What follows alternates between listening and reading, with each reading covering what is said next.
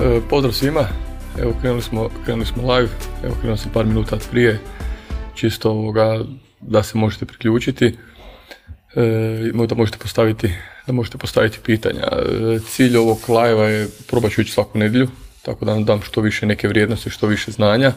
Znači, bit će različiti tema, bit će o kondicijskoj pripremi, bit će i o fitness poslu, e, ali ono što je glavno, glavno je da pomognem mlađim trenerima i trenerima koji su, koji su u poslu da budu još bolji. Naravno, bit će tu i za rekreativice nekih tema i slično. Ovako, ovoga, prva tema će biti kuda ide fitness industrija. Znači, ono što je jako bitno, e, bitno je, bitno je da da jednostavno ovoga budemo spremni za ono što slijedi. Jer često puta treneri, fitness treneri, kondicijski treneri rade određene stvari i za sad im je dobro. Znači jednostavno sve ok. Međutim, to se može vrlo brzo promijeniti ko što se mijenja, mijenja sa svime. Znači imate sad onu umjetnu inteligenciju pa to mijenja vrste poslovanja. Pa imate velike lance teretana koji se otvaraju, pogotovo kod nas na regiji. To mijenja, mijenja fitness industriju. Ja ću proći određene određene teme, dobio sam neka pitanja, ono tako da možete tijekom, tijekom online, tijekom ovog live predavanja ubacivati, ubacivati ovoga bilo kakva pitanja. Znači, može, može i neovisno malo u fitnessu, znači ako vas nešto drugo zanima, bit će mi drago da odgovorim. Prva stvar, znači neka pitanja što možemo očekivati u svijetu fitnessa u sljedećih 5, 10, 20 godina, kakvi treneri će biti traženi u sljedećih 5, 10, 20 godina, kakve vrste treninga će biti popularne, E, kakvi načini treninga i koji rekviziti će biti popularni i šta trebamo napraviti. Znači, ono, ono šta je, šta se tiče budućnosti, to će biti tog zastupljeno vjerojatno virtu, e, virtualnog treninga. Znači, ako ste koristili onaj Oculus, ono virtual reality, mislim da tu ovoga ima dosta stvari šta će ovoga forsirati i taj dio će, taj dio će ovoga doći. Ne možda toliko brzo, ali će doći. Imate onih isto nekih drugih varijanti, sad kad sam bio, bio u Stuttgartu na turniru, pa su prezentirali ono da stanete ispred, pa jednostavno virtualni trener pokazuje vježbe i vi radite. Tako da, kažem, to je na neki način se isključuje, ono, kontakt se isključuje se trener direktni, ali se omogućuje ljudima, pogotovo u današnje vrijeme koji nemaju puno vremena, da imaju trenera bilo kad dostupno. E, s jednim trenerom sam pričao iz e, Slovenije što je radio dosta u Dubaju i on je razmišljao o tome, radi na tome da napravi kao hologram iz mobitela, ono staviš mobitel, izađe ti trener i ovoga jednostavno ti radi, radi vježbe, tako da je to jedna od stvari koja nije tako teško za ne napraviti. Imam jednog prijatelja iz Yorka što je radio aplikaciju, ko što imate Netflix, radio je za vrijeme korone kao Netflix za doktore, da možete imati doktora na raspolaganju, znači svi znamo što je Netflix. Tako da nije isključeno da bude i fitness, fitness Netflix ta varijanta da možete odabrati određene, određene trenere, određene programe e, treninga. Ono što se ne mijenja, što je uvijek najbitnije kod vas kao trenera je to ta usluga. Znači, u uslugu trenersku spada ne samo trening, ako prodajete samo trening nećete imati ljudi. Znači, ono kad, kad govorimo o nekoj usluzi, znači jedan dio čini trening, podrazumijeva se da znate trenirati, da znate određene stvari. Nemojte da se desi da bježite od stvari koje ne znate. Sad ja znam raditi samo teretanu i sad čovjek mi dođe, ja bi radio bodyweight, e ne znam ti ja to, ja ću samo teretanu. Ili s druge strane neki trener ili trenerici rade samo bodyweight, neko kaže ja bi sa utezima, ja to ne znam. Znači mora, morate znati sve tehnologije treninga ako ćete biti kompetitivni na tržištu. Znači i bodyweight, i kettlebell tehnologiju, i funkcionalni trening, i određene stvari mobilnosti, i dio nekih kineziterapeutskih stvari. Znači to morate znati da bi mogli dati dobru uslugu. Znači to se podrazumijeva. Ne možeš biti trener dok to ne naučiš. Možeš, ali nećeš biti kvalitetan.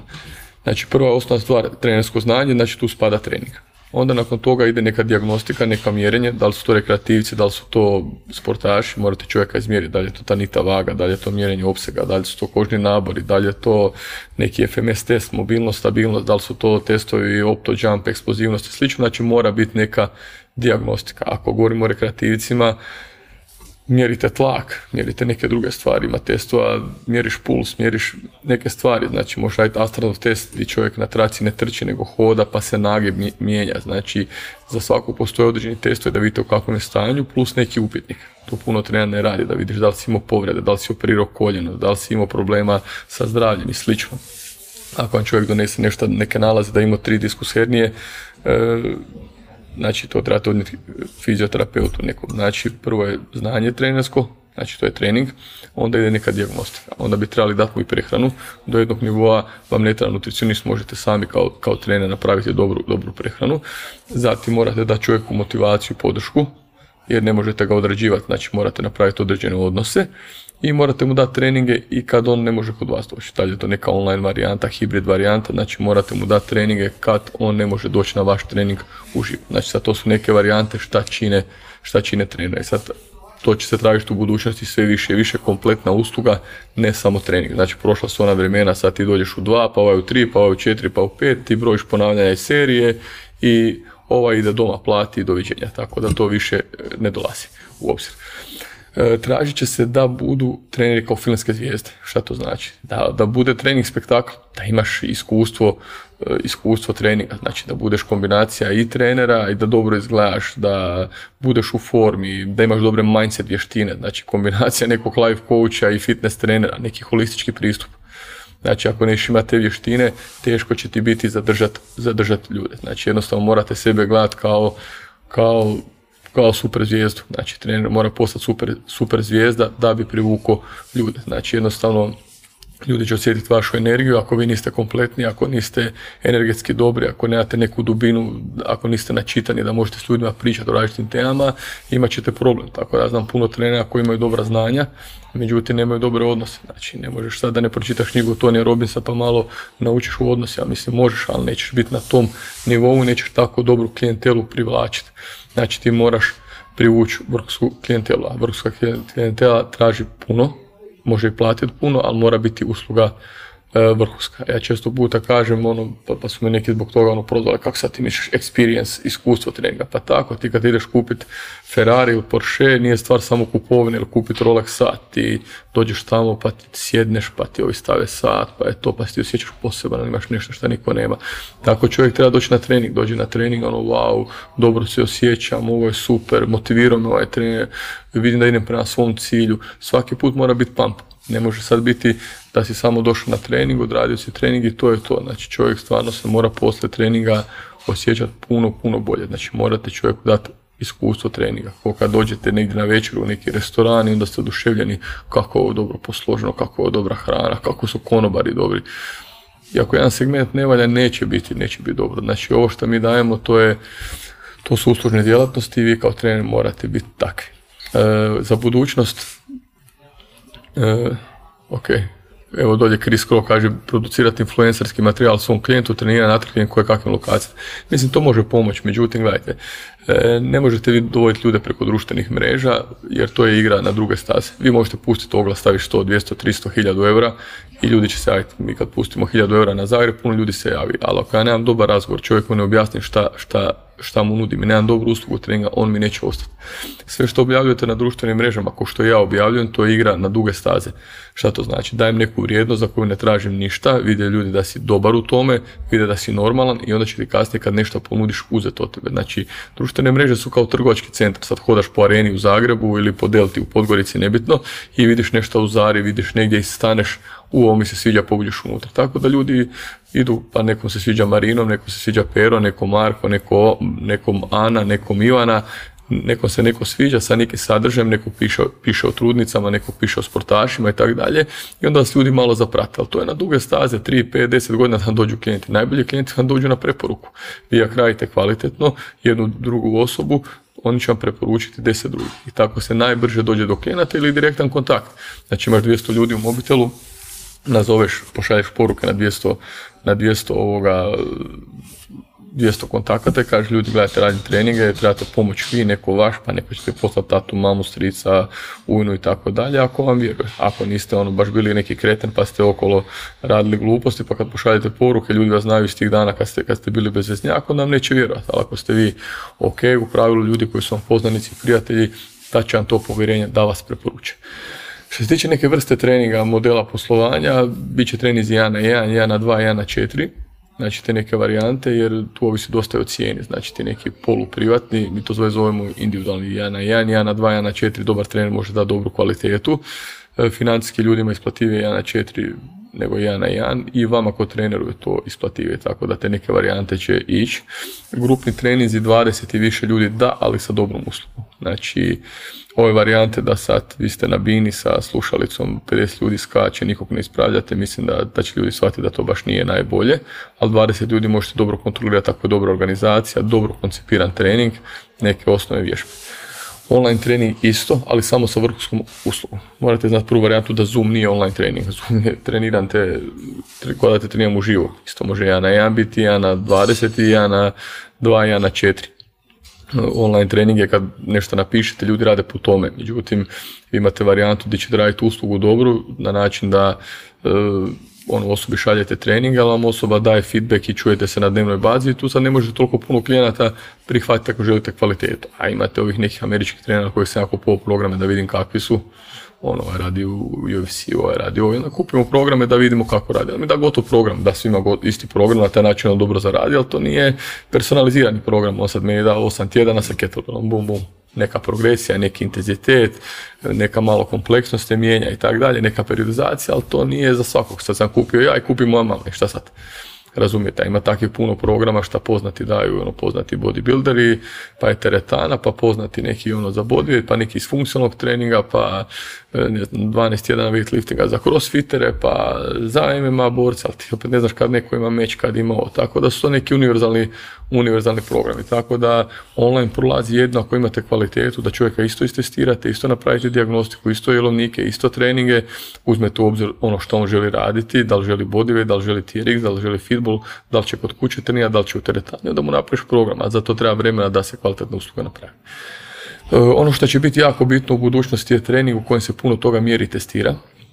Znači gdje se koristi velik broj gadgeta, naprava koji su lagani za korištenje. Već danas nama kogod dođe u dvoranu ima neki Garmin, ima neki Polar, neki sat, ono, neki, neki šta mjeri Fitbit, mjeri kako si spao, kako nisi i tako dalje, tako da sve više će ta tehnologija ući i u rekreaciju, znači ne samo u sport gdje, gdje je bitna, nego će ući u rekreaciju, tako da će ovoga ono, sve više i više biti zastupljeno i trener će se moći prilagoditi. Imamo to one varijante sa biciklima, ne znam kako se zove, kad ono, sjedneš na bicikl i sad vas tisuću u cijelom svijetu pa radite neki klas, ono, neki sat na biciklu ili na traci i možete se utrkivati, tako dalje. Probao sam par puta i stvarno je zanimljivo. Ono, pokušavam biti bolji ili me trener vodi kroz opterećenja, tako da su te, te stvari jako dobre, pogotovo što možete treninge zapisivati i uspoređivati sa drugima.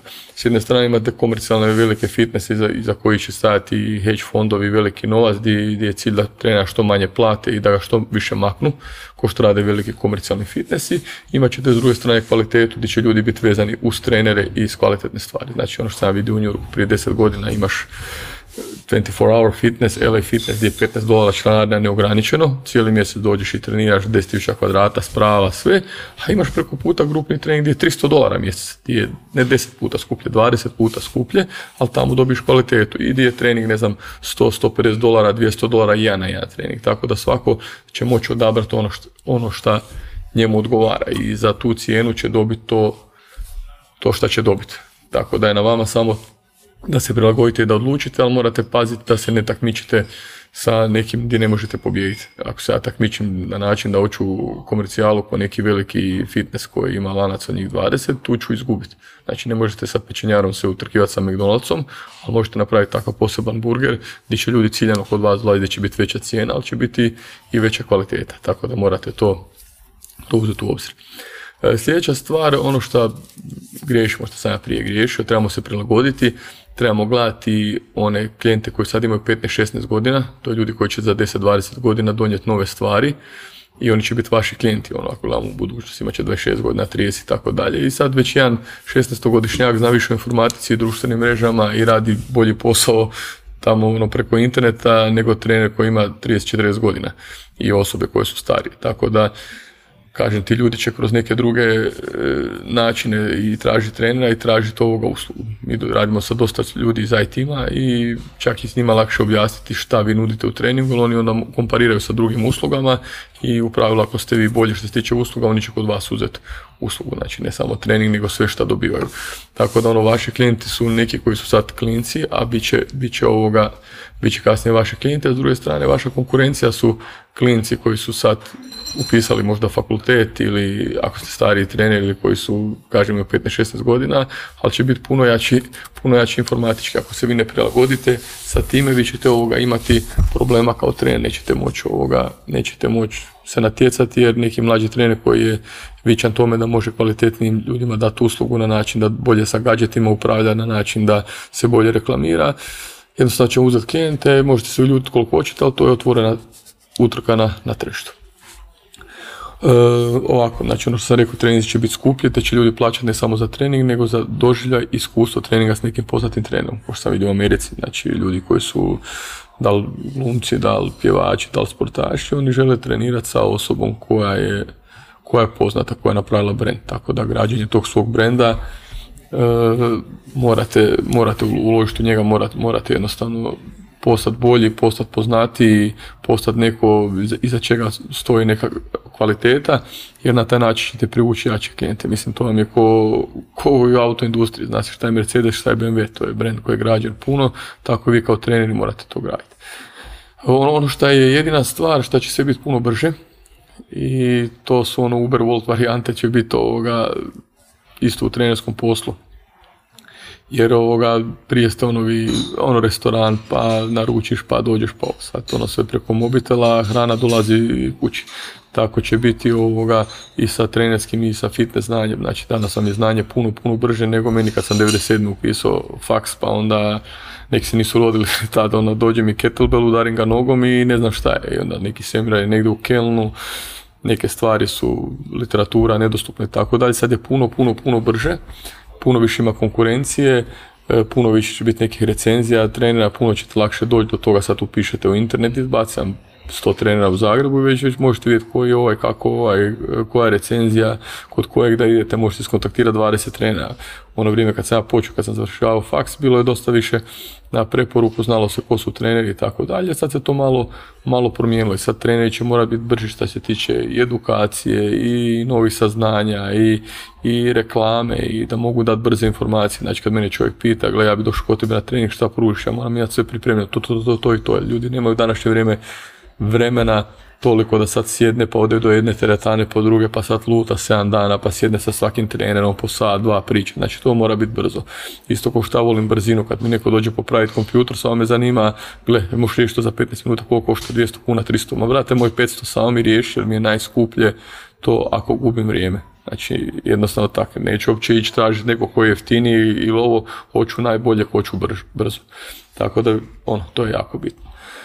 E, ono što se dešava kod mladih trenera koji imaju neke nove vještine, vještine oglašavanja, vještine kontakata, e, neke vještine možda marketinga mogu više napraviti nego stari treneri koji opet s druge strane imaju kvalitetu komunikacije, imaju iskustvo u odabiru vježbi, doziranju, jer ništa ne može to iskustvo zamijeniti. Tako da mislim da je najbolja kombinacija povezati old school i taj neki new age fitness pristup. Jer ovi stari treneri imaju puno znanja i puno stvari možete puno od njih naučiti, međutim premalo stvari imaju automatiziranih. A opet neki mladi treneri sve žele preko noći, puno stvari preko noći i onda zaborave na kvalitetu, zaborave na odnose sa ljudima, zaborave na neko to iskustvo da vi od svakog treninga i od svake osobe možete naučiti.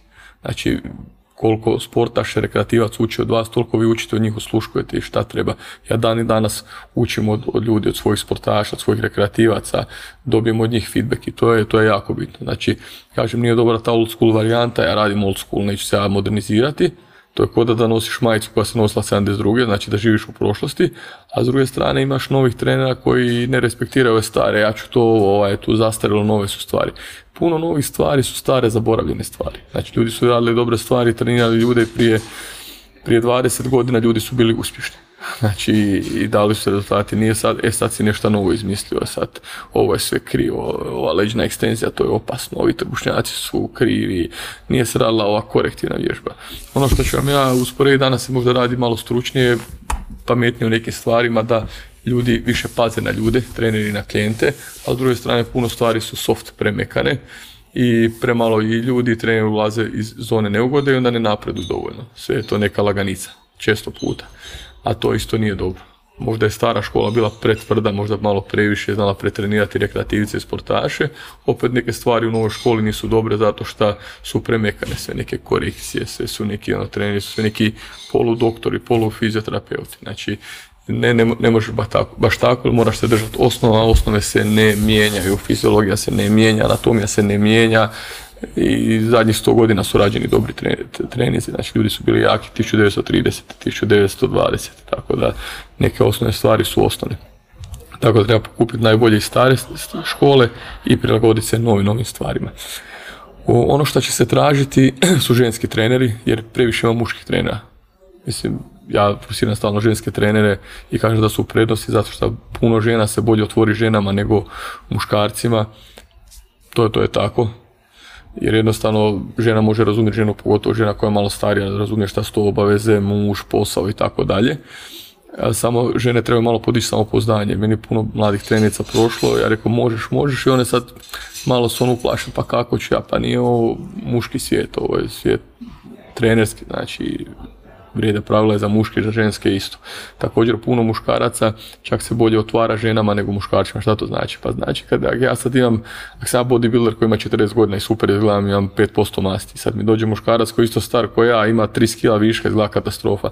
Možda će se muškarac osjećati loše inferiorno kraj muškarca koji ste ono isto ste stariji, a ti izgledaš loši. I onda će možda mu lakše biti da ga žena trenira, ali se neće osjećati toliko loše. Tako da tu isto ima prednosti žena. Neko muškarcu će odgovarati, neko možda neće. Tako da žene tu imaju prednost kao, kao, kao treneri.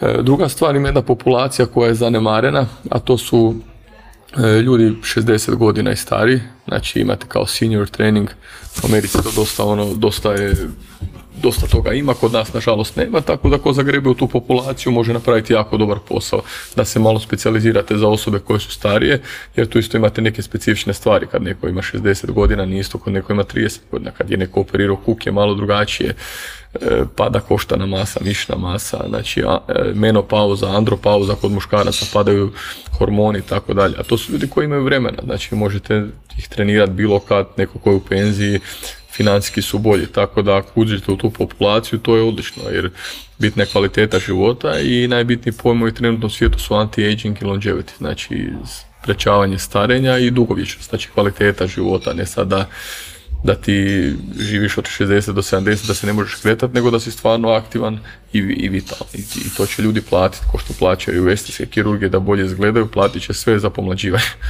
Znači šta god da, da, da probate od preparata, pomlađuje me, bum, kupit ću.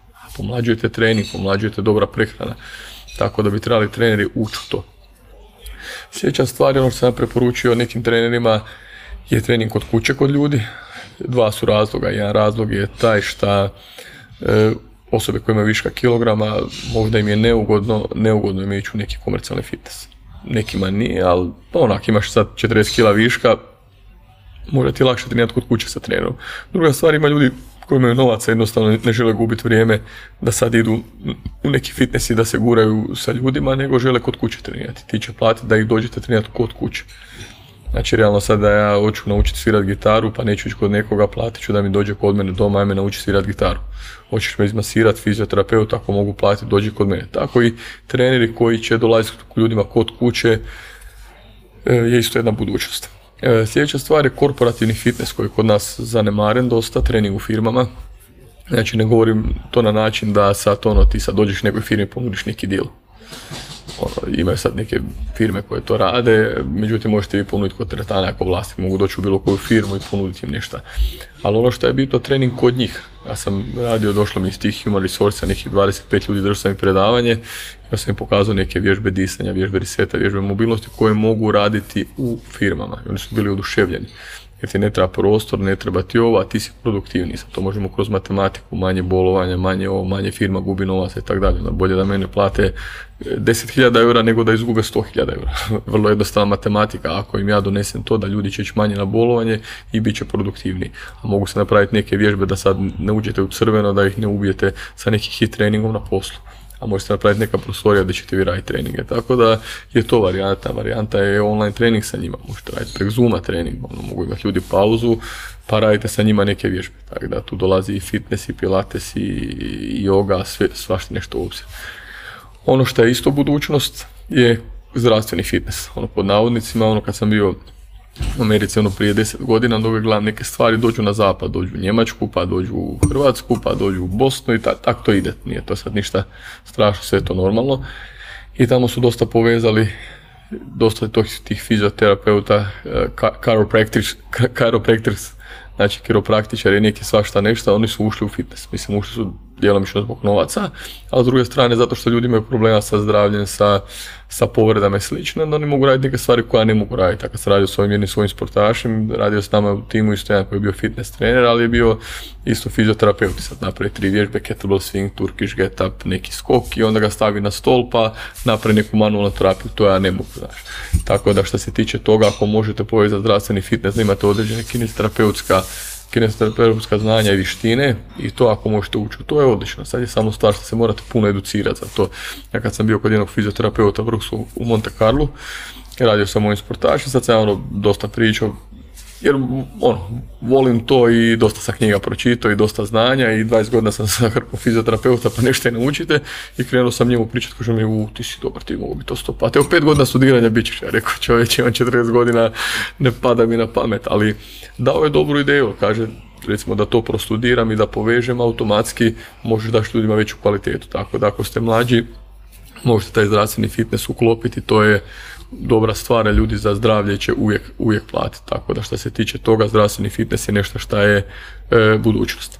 Inače, ovaj live ja ću snimiti bit će na podcastu. Znači, sad ga isto trenutno snimam, tako da će biti na Apple podcastu, na Spotify, na mom podcastu, tako da ćete moći sve što sam sad rekao, ako ste nešto preskočili, moćete tamo poslušati. E, bilo je jedno pitanje klašna teretana. Klašna teretana neće izumriti. Ona se još povećava, znači nikad klašna teretana neće izumreti, ljudi će uvijek bilati, da se razumiju. Znači ljudi su mislili, e, sad je ušao funkcionalni trening, ušao je crossfit, ušlo je ovo, sad će zatvoriti teretane, neće zato što je najbrži način, najlakši način da, da se osjećate dobro, napraviš kružni trening na spravama, ne trati puno znanja e, za neku transformaciju, isto ideš brzo, samo šta, kažem, neke stvari tu zanemariš, ne raditi mobilnost, ne raditi eksplozivnost, ne raditi neke druge stvari, ali s jedne strane ja kad putujem, dođem u neki hotel, ono umoran sam, ne mogu trenirati nešto sad funkcionalno, a neću sad raditi e, trzaj nabačaj i raditi pliometriju, nego dođem tamo, napravim kružni trening na spravama i dobro se osjećam, osjećam, osjećam pump i dobro sad možemo i pričati šta je funkcionalno, nefunkcionalno, jednozglobne, višezglobne vježbe, nebitno, znači teretana je nešto što ljudi, ljudi će dolaziti, ljudi će trčati na trakama, ljudi će vježbati na mašinama i to neće nikad izumreti. Čak sad kad su uveli te neke kategorije koje, kojima se ljudi mogu poistovjetiti, neki bikini, body fitness i tako dalje, neki taj bodybuilding postao bliži normalnom osobama, znači ne moraš imati 1,75 i 120 kg mišića i biti narokan svim i svačim, nego možeš na neki normalan način imati neki men's health izvor. Tako da, što se tiče toga, teretane neće izumreti i jako je bitno da imate znanje o teretanama, da imate e, to da znate sustave treninga s utezima od e, super serija, giga serija, opadajućih serija i svega toga, metodiku, asistencije, da znate raditi neku periodizaciju, anatomsku adaptaciju, kako napraviti hipertrofiju, maksimalnu e, snagu, mišnu definiciju tako dalje, jer to će se uvijek, uvijek, uvijek tražiti. Ako radite pogotovo online, svako se može učlaniti u teretanu i sve više više teretana je dostupno. Ja kad sam bio klinac, ono Ivanić gradu je bila jedna teretana i to u đačkom domu, ono, sad ih ima, ne znam, ono, tri i ima ih sve više više u Zagrebu ih je bilo nekoliko ono poznatih sad ih ima ono nemoguće. Puno je tako u svakom gradu. E, ono što je jako bitno, znači moraš staviti si listu šta znaš, koje stvari ne znaš. Znači staviš ok, da li znam teretanu, ok, znam bodyweight, ok, kettlebell znam, ok, znam ovo, znam mobilnost, ok, šta ne znam, ne znam, neke fizioterapeutske stvari, moram naučiti prehranu, moram naučiti o, super mi je, fali mi odnosi sa klijentima, moram naučiti to kako motivirati ljude, kako, e, ili mi neugodno javno neko izlaganje, voditi grupu ljudi, svi imamo neke svoje pluse i minuse, moraš staviti da papir šta tebi kao treneru fali, a koje su tvoje prednosti. Recimo ja sam uvijek imao tu energiju, a guram, i onda mi ljudi vjeruju zbog toga. Ali nekad mi je to bilo i previše, nekad je bilo za neke ljude prežestoko, ono, dobe napad anksioznosti kad ja krenem sa svojom energijom. Onda sam morao raditi na tome da malo to umirim. Neko drugi ima kontra, sav je povučen, mora to napraviti. To je što neki, se tiče nekog osobnog razvoja. Što se tiče trenerskog znanja, trenerskog razvoja, meni se dešavalo da znam sve o snazi, znam sve o eksplozivnosti, a ne znam o izdrživosti. Onda sam odlučio, ok, sljedećih mjesec dana poručavam izdrživost. Onda je došla mobilnost, puno su forsirali Kelly, stare, to ovo miofascijalno puštanje. Onda nisam u to bio dovoljno ušao, onda sam ušao u to. Tako da gledajte koja vam područja fale, ko trenu da bi naučili, ali morate sve znati. Nemojte, e to ne valja, možemo mi to na drugačiji način. To, je, to nije dobro, vi se samo na taj način idete kontru sa klijentom. Meni je klijent bilo šta da kaže, ja bi radio na taj način, može. E, da li znaš ovo, znam da li znaš ovo znam, zato, što sam to proučio, uvijek postoji edukacija za to.